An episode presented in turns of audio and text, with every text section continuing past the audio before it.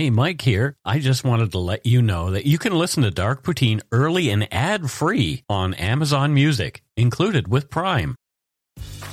Grey's Anatomy, the most iconic binge worthy drama, is back, along with answers to the biggest cliffhangers. Will Teddy survive? Will Jo and Link finally find happiness together? Meredith returns along with fan faves like Arizona. You can now stream every episode of Grey's ever on Hulu and new episodes next day. Watch the season premiere of Grey's Anatomy Thursday at 9, 8 central on ABC and stream on Hulu.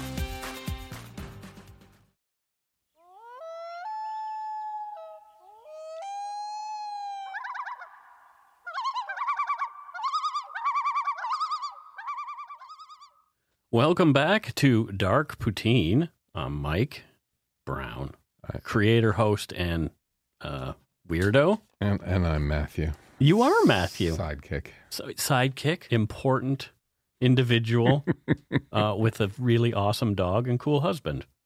Oh, thank you. I love your family. Your family is a very, very nice thing. I have a good fam jam. You do. You do. The views, information, and opinions expressed during the Dark Poutine podcast are solely those of the producer and do not necessarily represent those of Curious Cast, its affiliate, Global News, nor their parent company, Corus Entertainment. Dark Poutine is not for the faint of heart or squeamish. Our content is often intense, and some listeners may find it disturbing. We are not experts on the topics we present, nor are we journalists. We are ordinary Canadian schmucks chatting about crime and the dark side of history. Let's get to it. Put on your toque, grab yourself a double double and an Nanaimo bar. It's time to scarf down some dark poutine. And that's Dark Poutine, not Dark Putin. Stay strong, Ukraine. We stand with you. That's right, we definitely do.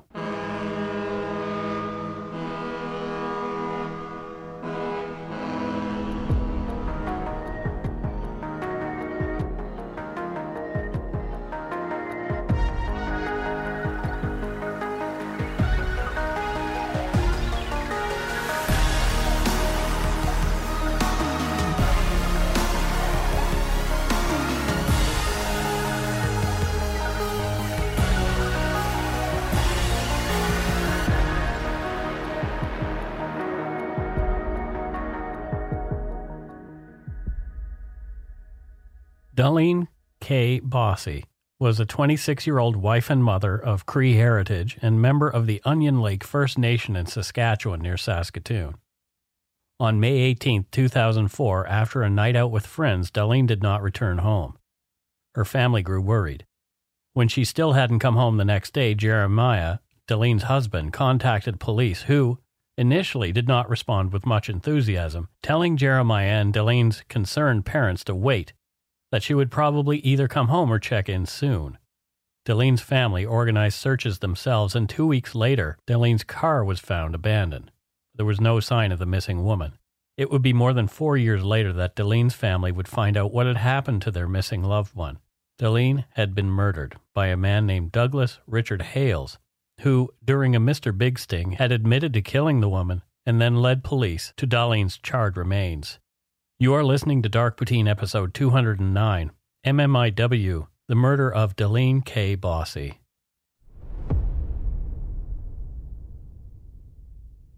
As with the episode on Lisa Marie Young, much of the information about Darlene Bosse comes from the stories told by her family to the Native Women's Association of Canada, which then shared on their website, nwac.ca. That resource was invaluable in my learnings about Darlene's life. Without the story shared by NWAC, as it is with many victims of crimes, the lives of the victims tend to be overshadowed by what happened to them, and the story of the perpetrator of the crime becomes the main focus. We hope that isn't the case here. On May 25, 1979, Herb and Pauline Muskego proudly welcomed their first child, Darlene K. Muskego, into the world in Saskatoon, Saskatchewan. Darlene's parents had two boys after Darlene, Dana and David.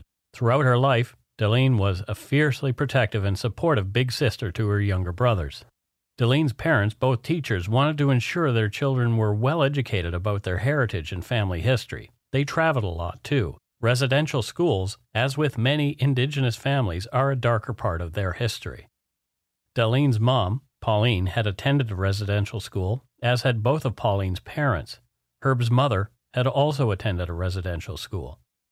It was these experiences that highlighted the importance of the Muskego family ensuring that the ways of their Cree ancestors were passed along to their children and subsequently their children's children. We talked about this just before we started recording. Mm-hmm. Uh, you should look it up. The Cree culture is so fascinating. It really is. and the design, Mhm. like the design language, the traditional design is so beautiful. Yeah. Every time I've gone to Saskatchewan, and I, if, I occasionally see women in, I think they call them ribbon dresses. They're Yep. so Mhm. gorgeous. yeah. Um, yeah, so learning that culture is important. Uh, it's so rich. It's so rich. and it- their designs you've got it written here they're so bright and happy Yeah. they're, they're really colorful. It's really colorful. Yeah. It's like you look at it and you're like, yeah, that's cool. their right? beadwork and, and all that and- kind of and stuff weaving and stitch work. It's Yeah. gorgeous. Yeah. The Onion Lake Cree Nation, where Daleen lived with her family, has a long history, some of which you can learn about on their website, onionlake.ca. After inhabiting the land for eons, Onion Lake Cree Nation's colonial origins began when, quote, Chief Seekaskootch's band signed Treaty 6 at Fort Pitt on September 9, 1876, while other River Cree signed an adhesion to Treaty 6 in 1878 as the Makaoo Band. The bands received adjacent reserves in 1879 in 1885, they were accused of participating in the Frog Lake Massacre and listed as, quote, rebel Indians. The Frog Lake Massacre came about after a long feud with colonial government representative and Indian agent Thomas Quinn. Quinn was a cruel, racist man who, according to the archive site Encyclopedia of Saskatchewan, quote, treated the Cree with harshness and arrogance. He was involved in enforced starvation of the Cree people by limiting their rations. The colonizers were also overhunting buffalo in the area, the Cree's traditional protein source. Wanting to ensure his people, nearing starvation, had food, Chief Big Bear knew he had to act decisively. Big Bear organized a group to loot government stables, the Hudson's Bay Company post, and George Dill's store at Frog Lake. On April 2, 1885, a Cree war chief, Wandering Spirit, and a small group of Cree warriors entered Thomas Quinn's home and took him hostage. From a Wikipedia article on the Frog Lake Massacre, quote, Quinn steadfastly refused to leave the town. In response, Wandering Spirit shot him in the head. In the resulting panic, despite Big Bear's attempt to stop the shootings, Wandering Spirit's band killed another eight unarmed settlers. The two Catholic priests, Leon Fafard and Felix Marchand, Fafard's lay assistant, John Williscroft, as well as John Gowanlock, John Delaney, William Gilchrist, George Dill, the store owner, and Charles Gouin. This caused trouble for the Cree in the area with the Canadian government. According to OnionLake.ca, the federal government refused to recognize a chief for these two bands until 1914, when they were told to amalgamate as the Onion Lake Band. Currently, the Onion Lake First Nation has educational facilities, a modern health center, and indoor outdoor sports facilities. There are both band owned and privately owned businesses on reserve, providing the community with essential services and employing both residents and non residents. Currently, 2,408 of the band's 4,003 members live on 57,737.5 hectares of reserve land, situated 50 kilometers north of Lloydminster. The Onion Lake Reserve straddles the Saskatchewan Alberta border, making it Canada's only border Cree nation. Growing up, Daleen was taught this story and others. From Daleen's story on nwac.ca, quote, As a girl, Daleen spent time in both Saskatoon and her home community of Onion Lake. Her extended family was very involved in her life. They taught her Cree greetings, beadwork, and how to make bannock. Daleen was particularly close to her grandmother, or Kukum, in Cree, and Herb recalls how little Daleen Sco, meeting Daleen woman in Cree, loved to recount every detail of their time together. As an infant, Daleen was given a Cree name in a traditional ceremony and was later dedicated in the church. End quote. Daleen's parents wanted her to grow into a well rounded woman and encouraged her participation in sports, arts, and other activities. From NWAC.ca. Quote, she took ballet lessons, swimming lessons, skating, piano, gymnastics, acting. She tried a bit of everything. In high school, Daleen became involved in drama and speech writing. She was a very good actress and quickly developed a love for drama and the arts. She was also involved in modeling and public speaking. End quote. Daleen also had a desire for independence, acquiring work in a restaurant as her first job when she was only 13 years old, later working for a time in a Lloydminster bank while in high school. She showed a strong need to learn, and she was an excellent student, helping her classmates who needed assistance with their schoolwork. This desire to help others learn, as well as their parents' roles as educators, played big parts in Daleen's beginning to work toward her dream job, that of teacher. Although serious about making positive moves in her life, Daleen was also known for her great sense of humor. She loved to make people laugh. After high school, Daleen had taken a course in business administration to help put her through university so she could achieve her ultimate career goals. It was at school in 1997 that Daleen met and fell in love with her future husband, Jeremiah Bosse. On November 21, 2017, as part of the national inquiry into missing and murdered Indigenous women and girls at a truth gathering process, Jeremiah Bosse spoke about Daleen. He said, quote, It was Halloween, one of the weirdest nights to meet somebody, I guess, because you're all in costume. I had been out with my sister and one of our family friends, and I was dressed up as this big white ball. It was supposed to be a snowman, and painted my face and my hair white. And that's how I met my future wife, dressed up as a big old snowman, and met her, and we talked and exchanged numbers. It was Daleen who later called Jeremiah, and they got to know each other a bit. But it was weeks later, at a chance meeting at a nightclub, when things heated up between the couple. Through tears, Jeremiah told the inquiry, quote, And I just remember her smile. The first thing I seen was her smile. She had such a big, bright smile on her face, and I didn't think I was going to cry right away, but I just remember her always being happy. And I miss I miss that. I do.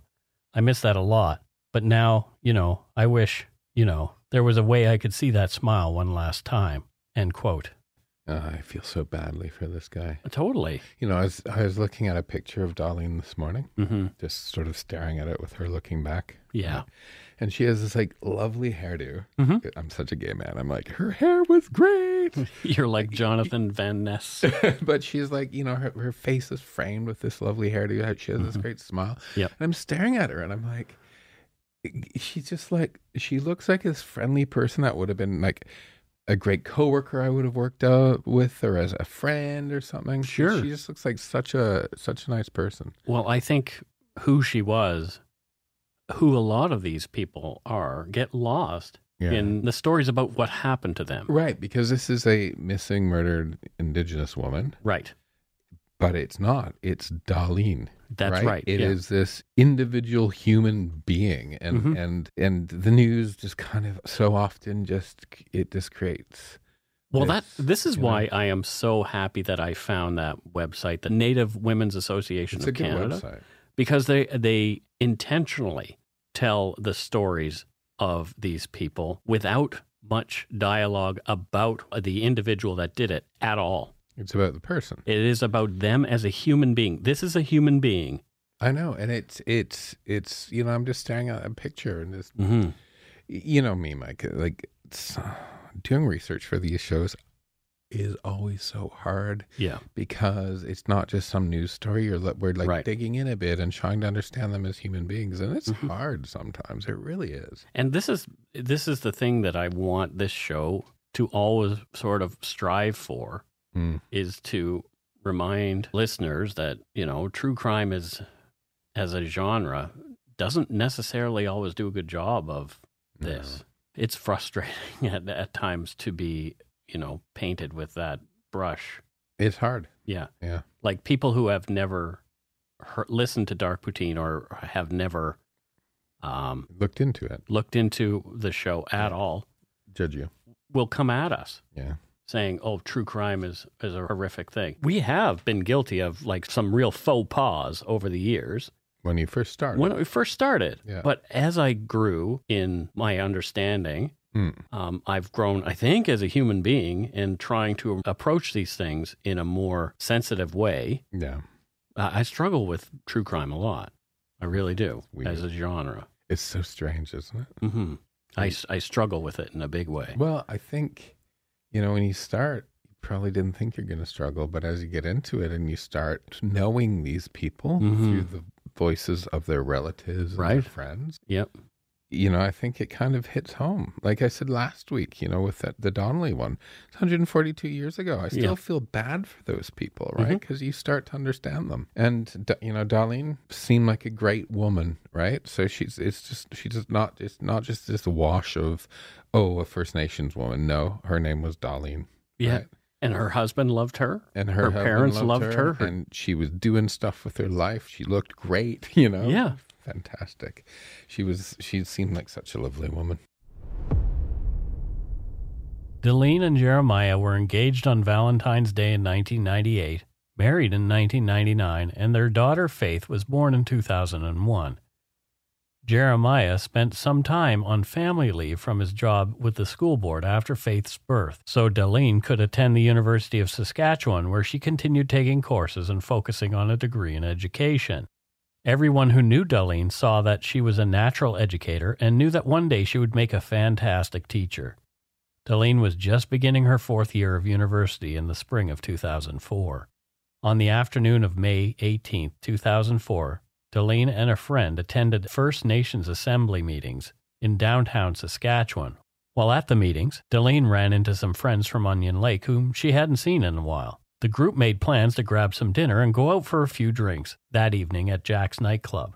But first, Daleen went home to change and help three year old Faith get into her bath. Daleen told her daughter to be good and that she'd see her the next day. Daleen said goodbye to her younger brother Dana and his pregnant girlfriend who were staying with them at the time. She gave Jeremiah a hug and a kiss, telling him that she'd see him late tonight or in the morning if he'd gone to bed before she got in. There's nothing at all unusual or worrisome about Daleen's behavior at that time. This was the last time that Jeremiah recalled seeing Daleen as she got into their only car, their white Chevy Cavalier, and drove off. Jeremiah thought it was strange when he woke up alone in bed the next morning.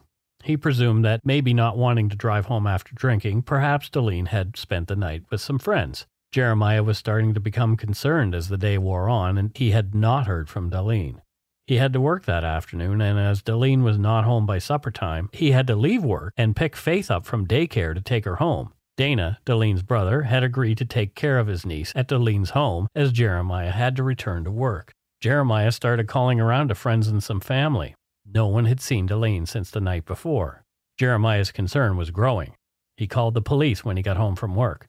Jeremiah later told the National Inquiry, quote, The police kind of seemed to brush it off like it was not important. And then I asked, you know, well, how long do I have to wait until she's considered missing?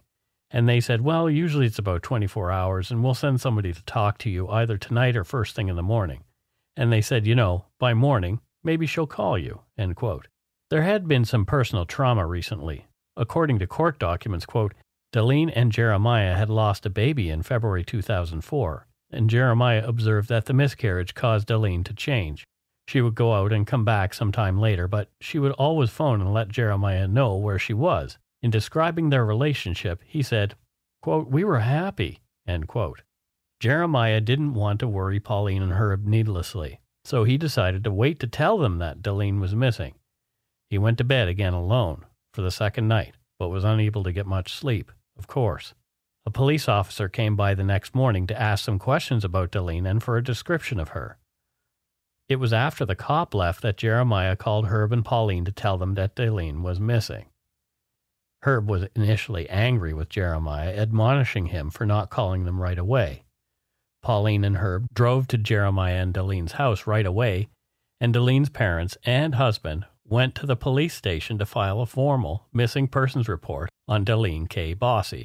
The officer there talked to them about reasons why a person might willingly go missing, to which Jeremiah said none of these things fit with Daleen. Regardless, cops told the family to wait and that Daleen would probably show up or contact them soon. According to NWAC.ca, quote, in the 2007 documentary Stolen Sisters, Sergeant Phil Farian attempts to explain the Saskatoon Police Service's response by saying, quote, because right off the bat you would say, well, there's no reason for my family member to leave, so it has to be criminal. Someone has taken her. It has to be. And yet, oftentimes, it is not. And sometimes people go away and come back. End quote. Yeah, But Right. right. There's also over 200 unsolved cases of missing and murdered Well, indigenous. many more than 200. oh, is it? Okay. Yeah. It's a lot, right? yes. And Aboriginal women represent something like 10% of all females murdered in this country. Oh, goodness. And yeah. are and are only like 3% of the population. yeah, right. So a much higher rate. So all of this sort of oh, people often go missing. It doesn't mean something was yeah, but start looking at patterns, guys, Mhm. right? And maybe jump on it faster when statistically there's some issues. well, I think this is what the inquiries have been about. Yeah. is to look at why Yeah. this is happening uh, and what we can do differently because there are lots of recommendations. Well, first of all, think of people as human beings. There is that. Mm.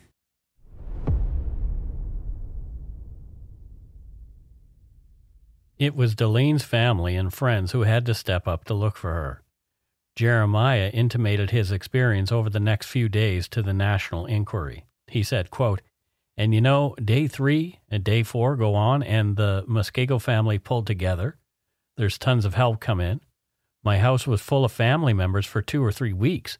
People took time off work to come help search for her, and this is just family. End quote. Police also began talking to Jeremiah as though he knew more than he did. The whole family was becoming frustrated with the lack of police interest in helping to find Daleen. It was tough on Jeremiah trying to juggle the search for his missing wife with work and caring for a three year old little girl. Jeremiah said that it was the family doing most of the police work themselves, running down Daleen's friends. The family put up scores of missing posters with Daleen's photo and description. Eventually, a $5,000 reward was offered for information on her disappearance, and this later ballooned to $10,000. The posters read Missing, Daleen K. Bosse, Muskego. Aboriginal, 5 foot 5 inches tall, approximately 170 pounds. Wears glasses, age 26, member of the Onion Lake First Nation. Last seen by her family May 18, 04, in Saskatoon. Calls began coming in from as far away east as Montreal and from Vancouver in the west, but there was nothing concrete. At one point, a cousin called Jeremiah. He had spotted a car that looked like the Chevy Cavalier that Daleen had been driving.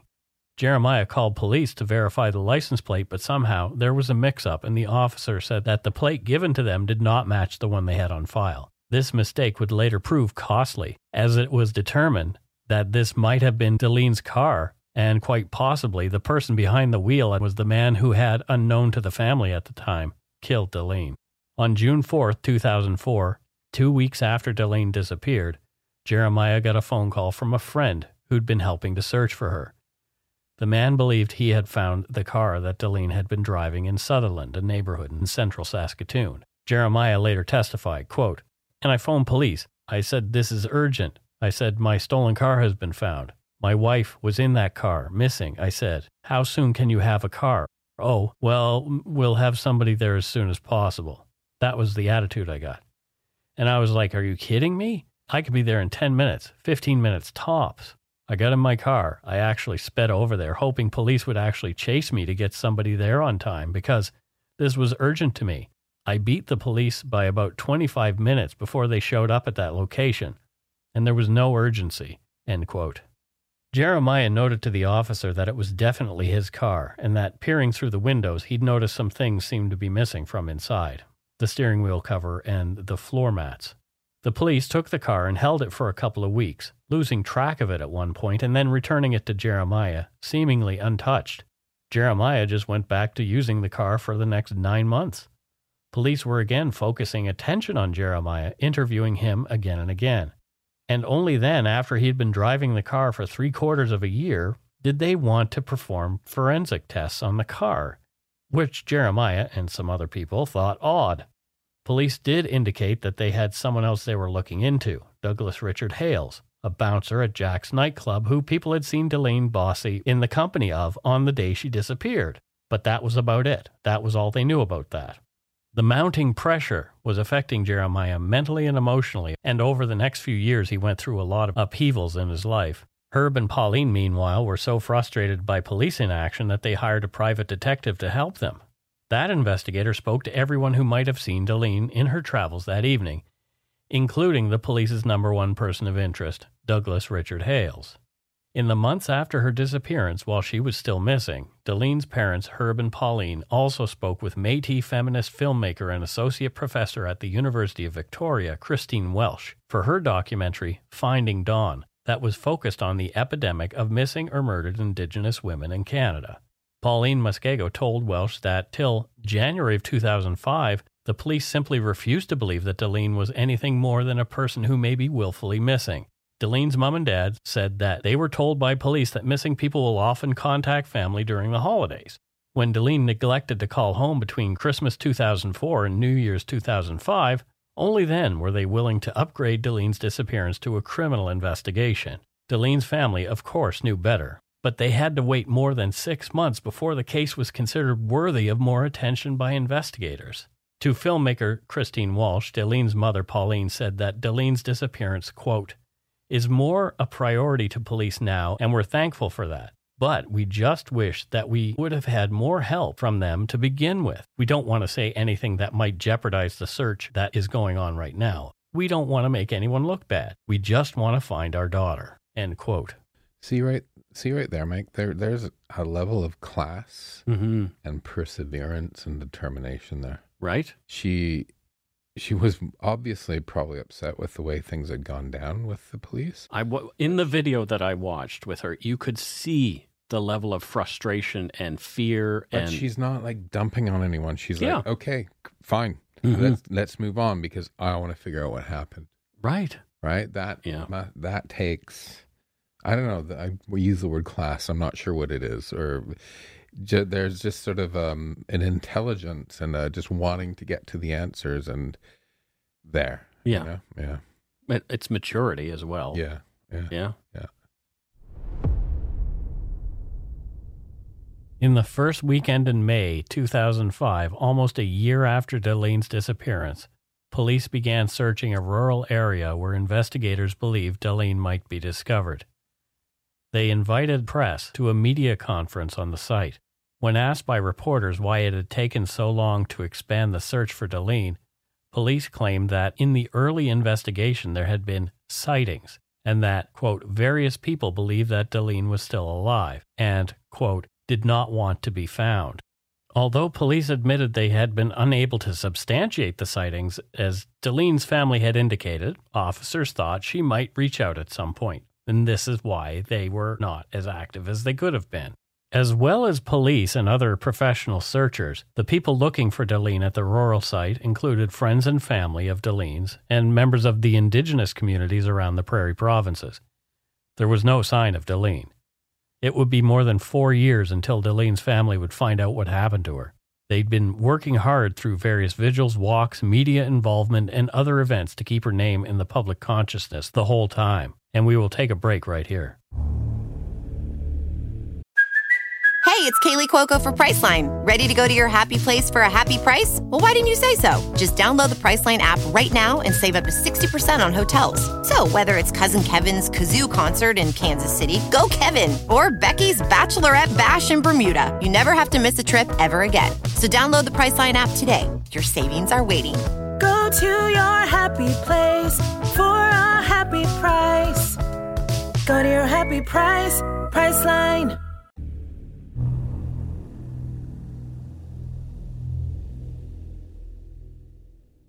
And we are back. Matthew, your thoughts. yeah. Thoughts, yeah. frustration, frustration, frustration, Mike. We were talking about this before the episode, and you, you mentioned like every one of these episodes you feel frustrated about. I get so upset with these episodes. Mm-hmm. But guess what? I'm glad because it indicates to me that you are a human, feeling, thinking being. Yeah.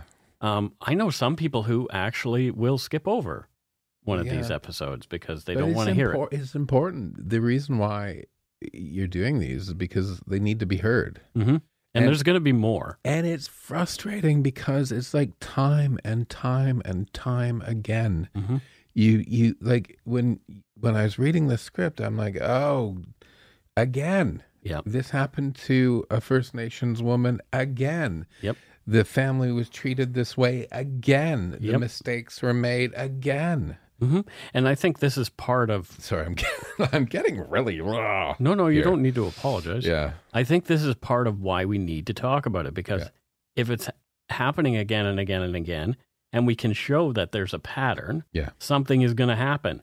People are going to become aware of it Yeah. and say, wait a minute, something is going on here. Yeah. You know, like I say, we've had inquiries. We're having recommendations come out of those inquiries. Some of them are being implemented, we need to keep talking about this stuff. Mm. It's part of uh, what I can do for reconciliation hmm if I can make a difference in any way by us having a conversation about this, by us maybe enlightening one individual about this, we are doing something good. Yeah.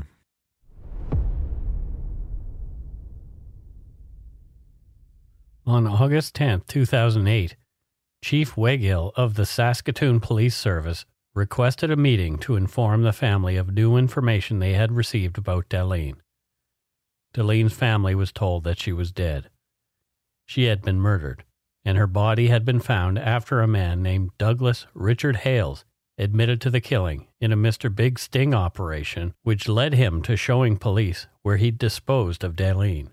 Police kept the details of the state of Daleen's remains from the family at this point, only indicating that she'd been found.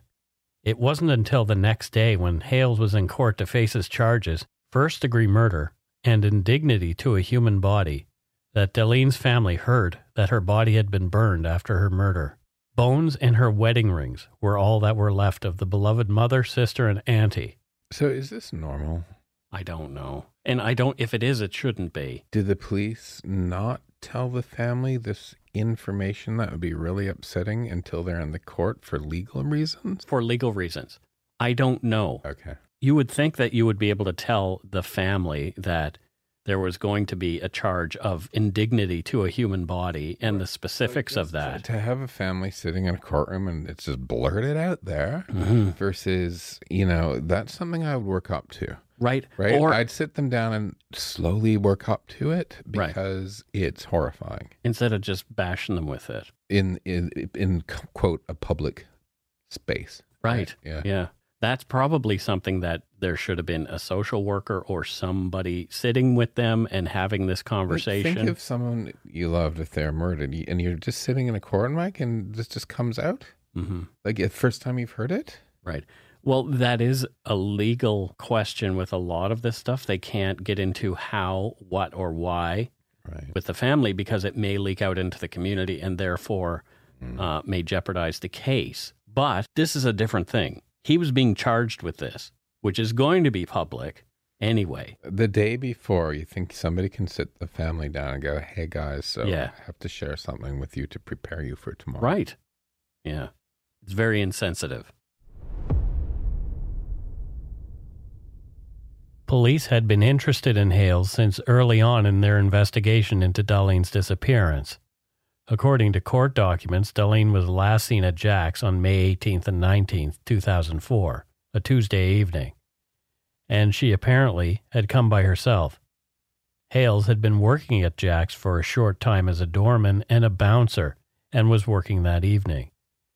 As things were winding down at the bar, a co-worker of Hales, Sean Polyuk, noticed him speaking with a dark haired girl, nicely attired in what looked like a black jacket. The woman danced and drank, leaving the club with Hales near closing time. Sean Polyuk later identified Daleen K. Bosse as the woman he'd seen leaving the bar with Hales. And there was more information from court documents. On that Tuesday evening in 2004, Jacqueline Clark was working at Jack's and was asked by her boss if she could give a bouncer, Doug Hales, a ride home to Sutherland. That evening, she observed a lady of short stature wearing a skirt and nylons with black heels. She thought the lady was overdressed for hip hop night, almost as if she was going somewhere else. She was smiling and having fun, but was quite intoxicated. Ultimately, she was asked to leave, and the witness noticed that she was speaking with Hales. She said Hales continued to work after the lady left, and towards closing, she asked him if he needed a ride home, to which he replied, No, I'm going to a party. As the missing posters had gone up around the city, one was placed in Jack's nightclub. Another co worker, Sam Kerr, asked, Wasn't that the girl you were with? And Sean Polyok also commented, Isn't that the one you brought in? Hale said, Yes, but I took her home. From court documents. Sam Kerr and his girlfriend, Dawn Langell, were at his Sutherland trailer socializing in the early hours of Wednesday, May 19, 2004, when Hales arrived with a woman who introduced herself several times. It was Daleen Bosse, as Kerr described her as happy, energetic, and looking to party. The two, according to Kerr, went outside a couple of times to smoke marijuana, and ultimately Kerr asked them to leave. During the 30 to 45 minutes they were at the trailer, they were not drinking any alcohol. Kerr also indicated that Daleen was not stumbling around and added, As a doorman, you don't let a lady leave while drunk. When he saw Hales the next morning, he did not seem intoxicated. Langell recalled that the woman was Daleen Bosse and that she had long hair and glasses. She recalled them drinking at the trailer, although they were only there perhaps 15 minutes. She described the two as drinking, giddy, and flirting. She saw no inappropriate behavior. That was the last anyone other than Douglas Hales ever saw Daleen Bosse. It was in April of 2005, 11 months after Daleen's disappearance, that police formally interviewed Douglas Hales for the first time in regard to Daleen Bosse's disappearance. Hale admitted, quote, to meeting Daleen on the evening of May 18, 2004 at Jack's nightclub. He said she initially asked him for a light for her cigarette and asked him if he would mind buying her a drink. He told them that he did not have a ride home and that she offered him one. They drove around for a short time and he declined to attend a party on the west side of town when she invited him. They ended up in Sutherland, where he briefly went to his residence at the trailer to change his shoes. The trailer was owned by his friend and coworker Sam Kerr. Shortly after, he said that he and Daleen had parted company when he left her car and she drove away. He said that he had bought a newspaper and then walked to the trailer. End quote. So, why would it take 11 months for this guy to be properly interviewed? I don't know. So he was interviewed. uh, They obviously had questioned him before. They had had conversations with him at the beginning. Mm-hmm. But why on earth it took 11 months for a formal interview is beyond me. Because this isn't like some huge metropolitan area Mhm. with so many people that they couldn't figure out who was with whom and. Well, they did. They knew right away Right, that he had point. had been in her company. and then and she's dead, and they're like, Well, they didn't know that she was Oh, dead, yeah, right? They true. thought she was missing. And then there were people claiming that they had seen her uh, as far away as Vancouver. And so, okay, yeah, well, she's still alive then. Have you verified that? No, but we're just going to believe this guy. some rando Believe in this. Vancouver yeah. saw First Nations woman Yeah. and called, going, "I saw her." Yeah. Like, come on, Exactly. God. Hales did not offer up anything else of use to the investigators. For more than two years, the case dragged on without any further resolution. At the end of 2007, Saskatoon police asked the RCMP for help, and they began a Mr. Big slash undercover crime boss operation they called Operation Friendo. From court documents, in this operation, a number of undercover RCMP members posed as members of a criminal organization and worked at winning Hale's confidence. The operation was designed to gradually introduce Hales into the organization, and as part of Operation Friendo, the police engaged him in staged, ever increasing criminal activities, hoping to convince Hales that he could be part of a very successful clandestine organization with the potential to earn significant amounts of money and be a part of the Brotherhood. Such activities involved illegal firearms, contraband smuggling, credit card fraud, and a culminating incident of significant ostensible violence. The undercover technique calls for the design of what are termed scenarios, much as a serial television show might be scripted. Each scenario is designed to involve the target, which in this case Hales was, to the point where he had a significant expectation that he could participate in an upcoming major operation with the organization, having the potential to earn a great deal of money. To that end, however, he was required to be approved or vetted by the big boss. This person posed as the head of the criminal organization and was universally portrayed as an individual of great power and authority with the ability to reach into almost any segment of society to influence the course of human affairs. So, in the summer of 2008, Hales believed he was working his way up the ladder of that criminal enterprise. He was about to meet the big boss, who was, of course, the undercover RCMP operative. And in those meetings, Hale would be vetted for a bump up and, if successful, involvement in a lucrative criminal job that would pay him a significant amount of cashola. Okay, we're going to talk about Mr. Big at the end of the show, but yes. what a moron. Yeah. I go. It's it. I don't know. I I'm at a loss for words of how stupid this guy is, and also, this really shows his character, doesn't it? Mm-hmm. Like to be so easily roped into. Oh, I'm going to be part of like a criminal gang. Yep. What a dick.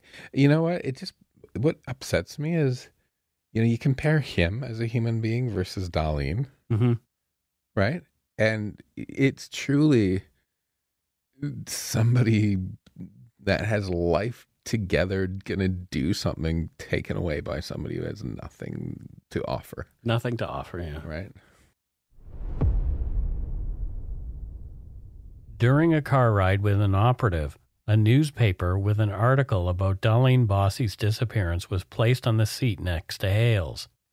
Hales read the paper and was overheard by the operative giggling while he read the article about Daleen and another missing woman. Hales spoke to the operative about the women in the article in derogatory language.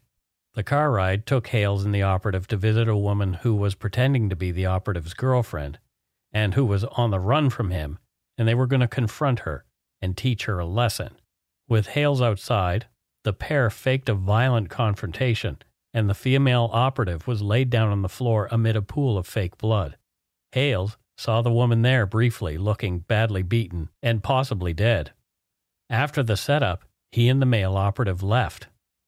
Back in the car, which of course was wired for sound and video, the operative and Hales talked about what had just happened. The operative asked Hales how he would handle a situation like the one he thought he had just been through.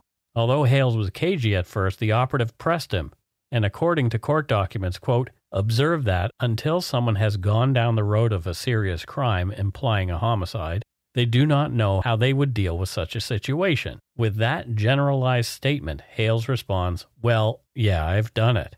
To which the operative asked, Done what? Hales then says, I've killed killed a hooker. The operative indicates to Hales that he does not need to impress him, after which Hales says, "Yeah, I'm not lying. It's it's in the paper.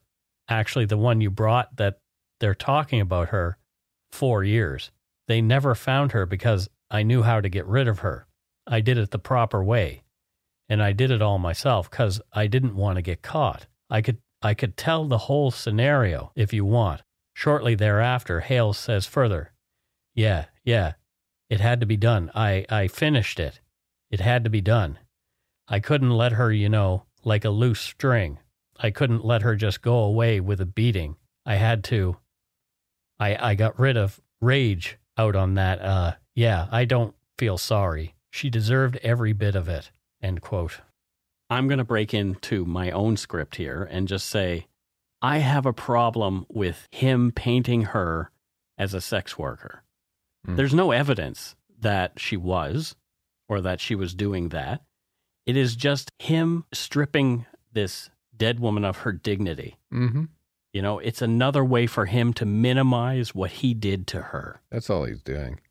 It- right? it's all he's doing. And uh, these people like this, it's like, oh, yeah, she was this or she was that, and I killed her. Yeah, whenever somebody is like obviously caught out and trying to Yep. minimize, I just completely and utterly ignore what they say because nothing they have to say I'm interested in. yeah. You know, consider the source. Consider the source. Yeah. He's just, he's sullying her name, Mm-hmm. and he's the moron who wants to be Mr. Big Murderer. So, Right. period. Hales then admitted to having put a pillow over Daleen's face before he stomped on her head outside her car so the act wouldn't leave any evidence on his clothing. In an interview with the Big Boss on August 7, 2008, Hales talked more about the incident. He was claiming that Daleen was a sex worker, of which there is no evidence. He claimed that he paid her to have sex with him. He said, quote, We got drunk, and she didn't fulfill what I wanted her to do, and I was pretty upset at the time, and I drove her out to the bush and I choked her. And after she was unconscious or dead, I'm not sure, I dragged her out into a pile and I started her on fire. I grabbed whatever I could in the area from the car, whatever, paper, anything that burned to help burn, make sure it was on her. I then cleaned out the car. There was some floor mats, seat covers, a steering wheel cover. The big boss later asked, So you decided you were going to kill her before you went to that spot? To which Hale replied, Yes. Hales then directed the big boss and another operative to the spot where he had left Daleen's remains. With his confession, a warrant for Douglas Richard Hales' arrest was drawn up. He was taken into custody and cautioned in a Home Depot parking lot. Hales was saying he didn't want to talk at all, but police artfully navigated him into eventually speaking with them. Hales backpedaled on the confession at first, claiming Daleen had died of alcohol poisoning and he'd burned her body in a panic, not wanting to be blamed for her death. Eventually, when pressed with the evidence, Hales admitted to having manually strangled Daleen in the car after he says she laughed at him when he was, quote, unable to perform. It is unclear whether Daleen was sober enough to have given any kind of informed consent to Hales. As she is not here, we only have his rather spurious version of events. Regardless, Hales did again admit to having put a pillow over Daleen's face before stomping her to death and then burning her body. In 2014, Hales, who'd pleaded not guilty, was tried for Daleen's murder, and the Mr. Big evidence figured prominently. The verdict was put off, and the defense pushed for a mistrial, asked for the trial to be reopened following a Supreme Court ruling on the admissibility of Mr. Big evidence, but Justice Gerald Allbright dismissed both requests. Allbright outlined the Supreme Court ruling as he read his verdict. He said the Mr. Big Sting confession and evidence were admissible in Hales' case. Hales was found guilty of second degree murder and offering an indignity to a human body in the death of Daleen Bosse. Justice Allbright handed Hales a 25 year sentence with no parole for 15 years. Hales appealed his conviction. In an unusual move, a camera was allowed in the courtroom for the appeal proceedings taking place in 2015. Do you know why there is a camera? I thought that was illegal here in Canada. Well, I think it's for in Saskatchewan. They were doing. I mentioned it. It's part of a. I didn't mention it. Okay, it was part of a uh, it's part of a pilot project that they were doing at the time to to um, better communicate better communicate a decision. Mm-hmm. So rather than rely on court re- people in in court who are reporters or media than taking their spin on it. Right. Just giving it directly to Here is exactly what was said. So so it was just the just the announcement of the decision. That's correct. Okay. Probably makes sense to me, right? Because it's like straight from the mouth of the courts who's deciding it so we can see what they're saying. Exactly. Okay. Nothing wrong with that. Although the video of the hearing is available on YouTube, much of it is inaudible. Sadly, I can't clean it up enough to play it for you here. Justice Jackson was not mic'd during her oral delivery of the Supreme Court's verdict, and a microphone was placed far away from her by a member of the press. Regardless, I will read a large portion of that decision now. Justice Jackson said in part, quote, We are unanimous in our verdict. As is our usual practice in preparation for today's appeal hearing, we reviewed all of the material available to us that is relevant to the appeal. Ms. Jasper, Hale's lawyer, on behalf of the appellant, has put forth three grounds of appeal. We have considered those closely as represented in the appellant's factum and by virtue of your arguments today. In none of these grounds do we see a basis to intervene with the decision of Justice Allbright.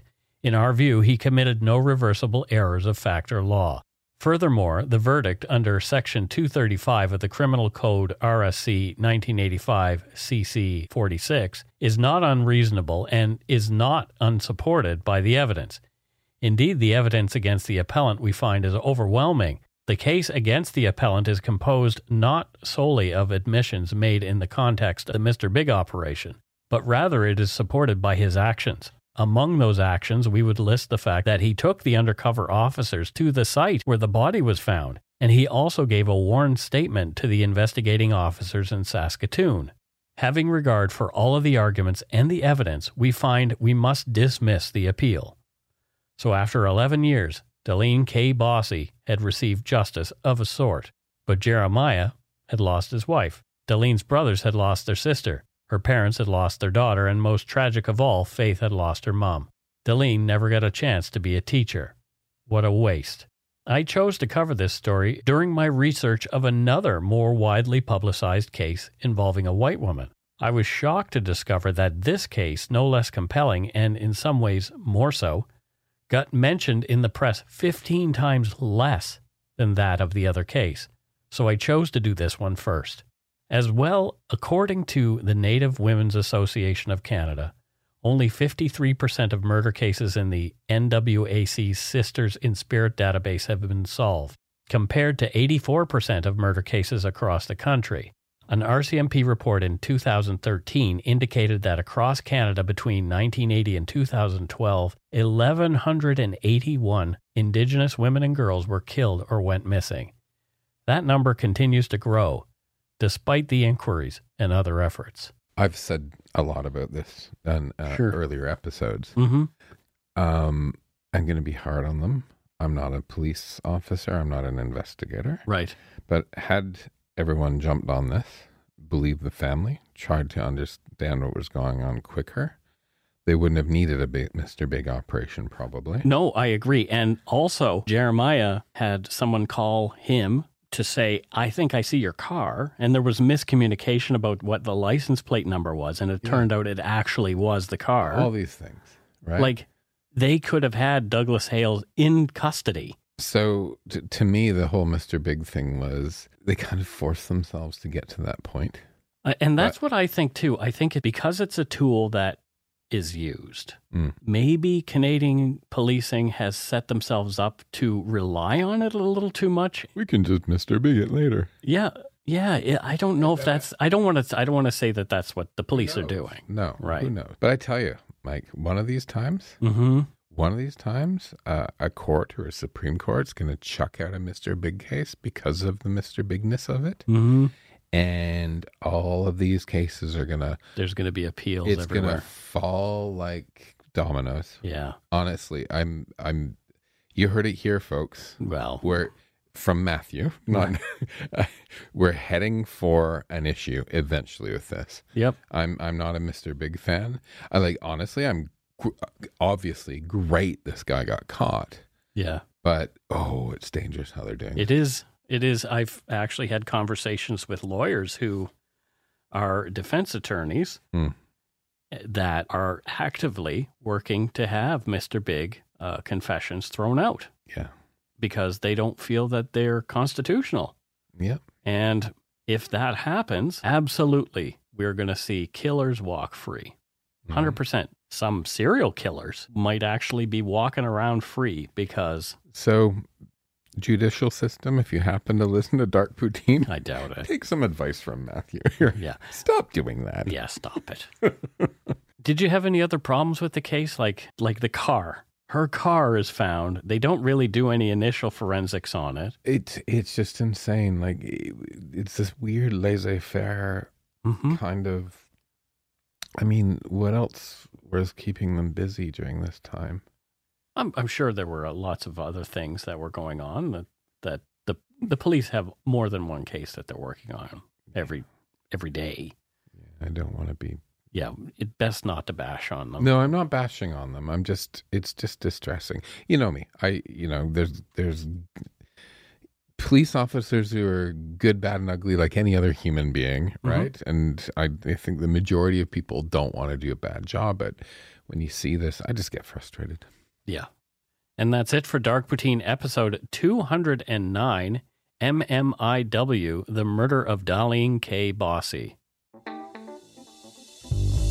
That's right. It's time for voicemails. You can leave us a message at 1 877 327 5786 or 1 877 DARK PTN. We'd love to hear from you. Let's see who called us this week. Alrighty, let's listen to our first voicemail. Hi, Mike and Matthew. My name's Emily. Um, I'm currently living in Ottawa, but I'm originally from southwestern Ontario in a tiny town called Drumbo. It's like 50 kilometers from London.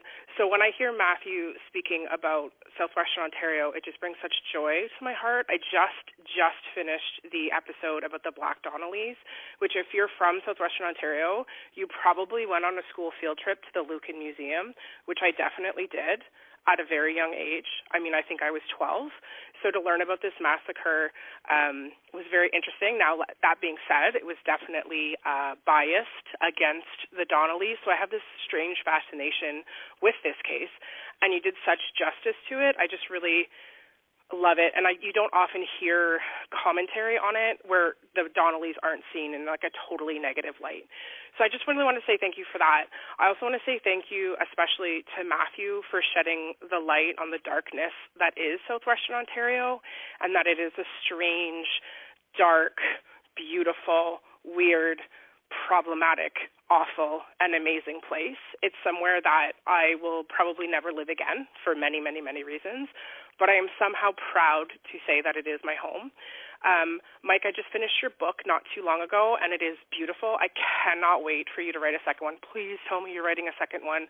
Again, I really appreciate the way that you shed light on many aspects of cases that don't necessarily get covered by other podcasts or true crime documentaries. Um, so I just really want to say thank you for that. Uh, so anyway, I hope you guys have a great day. Go shit in your hat. Thanks, guys. Well, wow. How about them apples? Drumbo, that's near Woodstock. Drumbo, Woodstock, Yeah. Ontario. Yeah.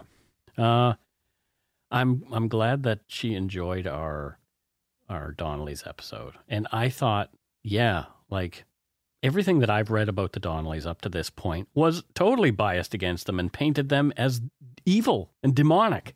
Yeah, that's what happened. It's ridiculous. Yeah. Like they they weren't the ones who murdered. Like they, they weren't the ones who went and murdered an entire family. It was that family that was murdered. Well, I think what do we call it these days? Victim shaming or something? Right. Victim blaming. Victim blaming. yeah. Right? Like they are dead, right? Yeah. Yeah. All right. Let's listen to another one. Oh dear. Uh, hi, Mike and Matthew. Uh, this is Darcy calling from Lucan, and I just listened to the Donnelly episode.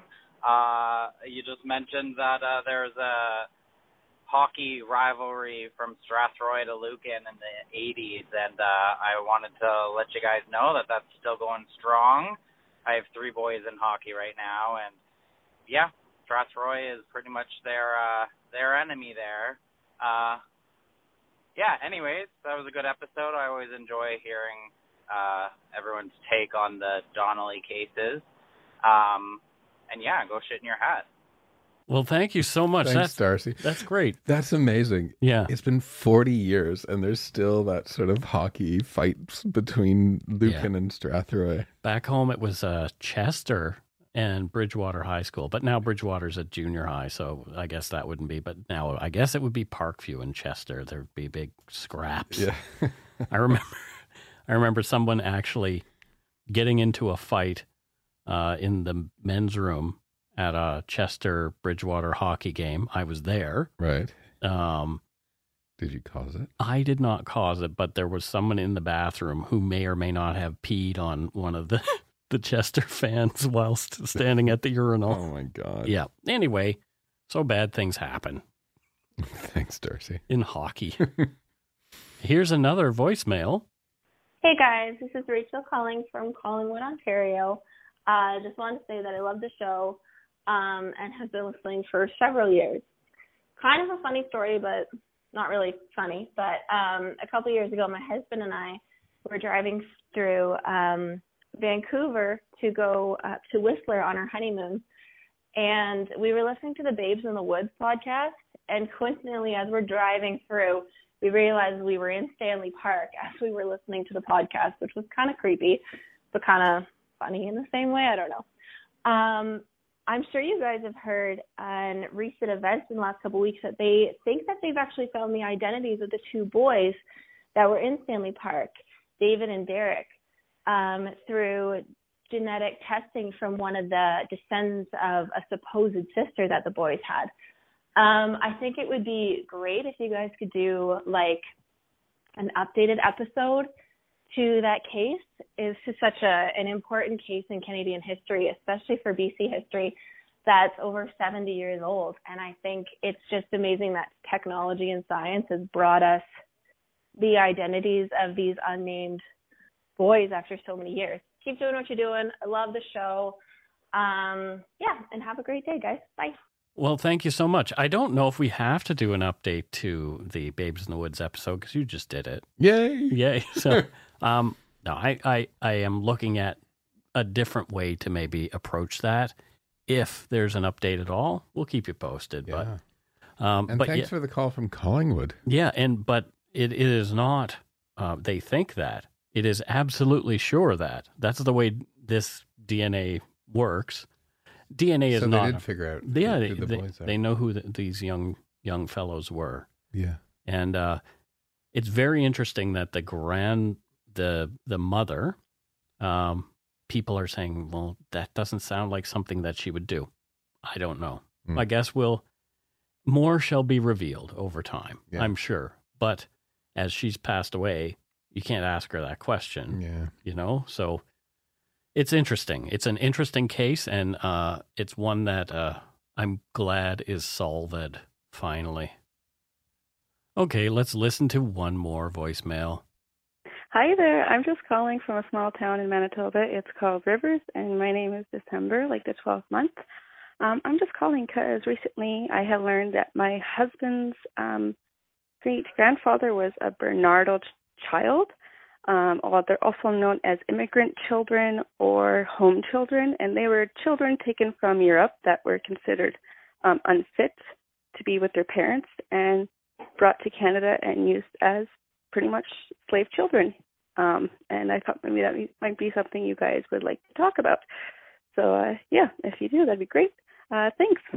that yeah that is a weird thing to talk about um yeah It could be an interesting episode. i think so too and it's one that i've kind of been bashing around in my head yeah, we've since I learned about it, yeah. it a little bit, right? Yeah. Because it was it's um something that not you don't hear very often. Yeah. But anyway, uh, thanks for bringing that to our Thank you. attention. And uh, it's interesting that, you know, her husband's grandfather, I think she said Yeah. was. Wow.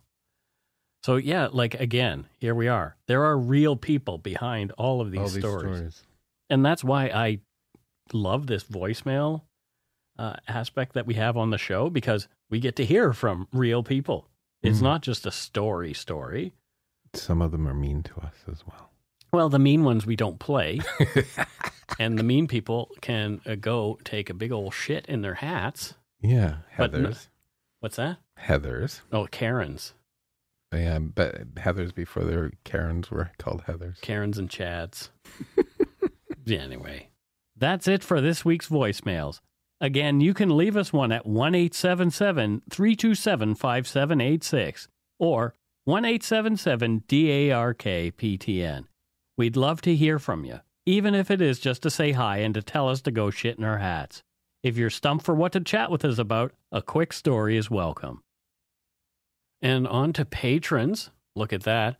Our first patron has re upped her patronage with us. Yay. And her name is Kathy Lemanis. Hi, Kathy Lamanis. We Yes. know you. We know her very well. And Kathy actually does the books for Dark Poutine. Uh, So- so, she's recognizing, oh, God, we got to up these Patreons. So you guys are in such poor shape that the bookkeeper has to help you out. So we know where she is and what she does because she helps us. so, can I do a little like ad for Patreons here? Sure. I recently read that Reba McEntire is worth $95 million. Right? And I think we need to close the gap for Mike here by having just a little bit, you know, 95 million versus we need some donut money in Patreon. We're not asking much. I'm not at zero because I don't have I, I don't have any I don't have any debt in my life, but I'm not I'm not anywhere near ninety five million dollars. I'm not near a million dollars. I'm not near a hundred thousand dollars. Dude, I'm not near fifty I, I think I have $50 in my bank account today. Yeah. Anyway. So thank you so much, Kathy, for Thanks, stepping Kathy. up. We really appreciate it. Um, the next one we have is from Schererville, Indiana, in the United States. Allison Farn Allison Farn. And what does What's what's? Cherville Spell that. S C H E R E R V I L L Oh, E. it is Cherville. Cherville. Cherville. Yeah. So, uh, what does Allison Farn do there in Cherville? And I'm pr- who knows how they pronounce things. I get corrected all the time, and I don't care anymore. She's NASCAR pit crew. NASCAR pit crew. Yeah. I didn't know they had NASCAR in Cherville. Well, they have the Indianapolis 500. Right, they do, but that is not I know. NASCAR. I know. but, you know, my mind's just clicking here. And also, you're not a sports person, are you? I used to watch NASCAR when I was a kid. You like the rugby, but I, like know it. that's because you like the men's bums and the tight That's how it started, and then I started to like the game. but yeah, no, NASCAR was the like we used to go to NASCAR all the time. I actually like watching racing, but uh, I probably shouldn't go without covering up my ears because my hearing's already poo pooed. What? Exactly. Next, we have from Rahway, New Jersey. Hey, I've heard of that place. Kayla Davila. Kayla Davila from Rahway, New Jersey. Hey, she's from Jersey. She probably knows Tony Soprano. um, if he was a real person, she might know him. Mm. But anyway, uh, what does Kayla Davila do there in Rahway, New Jersey? She's a hit woman. She's a hit woman. Yeah. Well, there you go. What does she hit? Um, what does she hit? Raccoons with her car, maybe. No, leave the raccoons alone. Right. Raccoons and porcupines, poor poor things. little guys. They're so slow and No, stupid. just I'm all I'm saying is if you need something looked after, She'll take care of it. she's the one to call. Does she have like a special method that she does things? She doesn't talk about it. Ah, I wouldn't either, you know. Next, we have Deborah Ambridge Fisher. And I don't know where Deborah is from. Could be anywhere on the planet or even some other galaxy. Do you know there's a, there's a place in I think it's in Simcoe County in Ontario called Nottawa. Nottawa, And- because it's not Ottawa. It's not Ottawa. Oh, okay. so she's from Nottawa. She's from she's from not Ottawa. Okay. Nottawa. And what does she do in Nottawa? She's a folk singer. She's a folk singer. Yep. Does she have any particular songs that uh, she is famous for or anything like that? Or Yeah, she sings um I could have been Miss Punta Blanca with a with a ukulele. a ukulele? Yeah. My friend Alicia plays a ukulele. I could have been Miss Punta Blanca. Well, there you go. I could have, but I said no thank ya. Oh, boy. Anyway, It's a Jane Siberry song. it sure certainly is. I like Jane Siberry. She was the Mimi best. on the beach, Mimi Yeah. on the beach. Yeah, she was good. Yeah. I miss her, actually. She's probably still kicking She, around. does, she still does stuff. She changed her name for a while. What did she change it to? Uh, I can't. Shane Zibbery. Z- Shane no, Gibbery. It's um, I can't remember. But anyway, yeah, she changed it. Hmm. Interesting. Hmm. I wonder why. I guess we'd have to ask Jane Siberry. Yeah. That would be a good episode of Dark Routine. We talk to Jane Siberry about why she changed her name. Yeah. I would do that. Uh, and that is it for patrons. Let's drum roll, please. Let's check to see if we got any donut money this week. I'm pretty certain that we did. All right, we had one donut money donor this week, and it is Geraldine Ogden. And Geraldine is from Victoria, British Columbia. Vic, Vic, Victoria. Victoria. Thank you so much, Geraldine. Uh, what does Geraldine do there in Victoria, Matthew? She works for Parliament. She's in the. She's in Parliament. The the legislature? Yeah, provincial Okay. Parliament. Yeah. Provincial Parliament. Don't look at me like it's. I'm saying it wrong. It is the legislature It's also known as the provincial Parliament. in Ontario. What? It's not the same here. No, They don't call it provincial Parliament. no, we call it a legislature. Really? Look at me, school and Matthew. How about them apples? Wow. hmm No, yeah, in Ontario, you are an MPP. Okay, she's a legislature then. So she's an L- MLA, is what she would be. A member of the Legislative Assembly. Is that what they call them here? That is what they call them here. She, and okay, in, she's a mla. and I believe in every other province in Canada. I am not 100% sure of that, but other than Ontario, I don't think that Why there's. it different Ontario? Because they think Well, they're the center of everything. Yeah, right? I don't know. It's the elephant's trunk. So she's an MLA. Well, thank you, Geraldine, and uh, thank you for helping to keep us safe through that pandemic. Uh, Indeed. yeah, because that was rough. I want to move to Victoria. I I love Victoria. I want to move there too. I would love, love, love to live in Victoria. Do you have a room to rent? There you go. Thanks to all our patrons and Donut Money donors, past and present, for your generosity. It helps to keep the show going. You can become a patron of Dark Poutine at patreon.com slash darkpoutine. For a one-time donation, you can send us donut money via PayPal using our email address, darkpoutinepodcast at gmail.com. If you don't already subscribe to the show, it would mean a lot if you did. You can easily find Dark Poutine on Apple Podcasts, Spotify, or wherever you listen to your favorite shows. If you haven't gotten yours yet, my book, Murder, Madness, and Mayhem, is available to order via a link on the Dark Poutine website. And speaking of darkpoutine.com, please check it out for show notes and other cool stuff. We'd appreciate it if you took the time to give Dark Poutine a like or a follow on Facebook and Instagram. Most importantly, thank you for listening. And tell your friends about us. Word of mouth is a powerful thing. Until we return, don't forget to be a good egg and not a bad apple. Bye, everybody. Goodbye. Matthew, why did you wait for me there? You like you uncomfortably just stared at me, shaking your head. I didn't know what to do. okay. I didn't want to say goodbye to everyone. No, we're not really saying goodbye. We're saying, See you later till next week. yeah, exactly. See you later till next week, everyone. See you later. Be good yapples.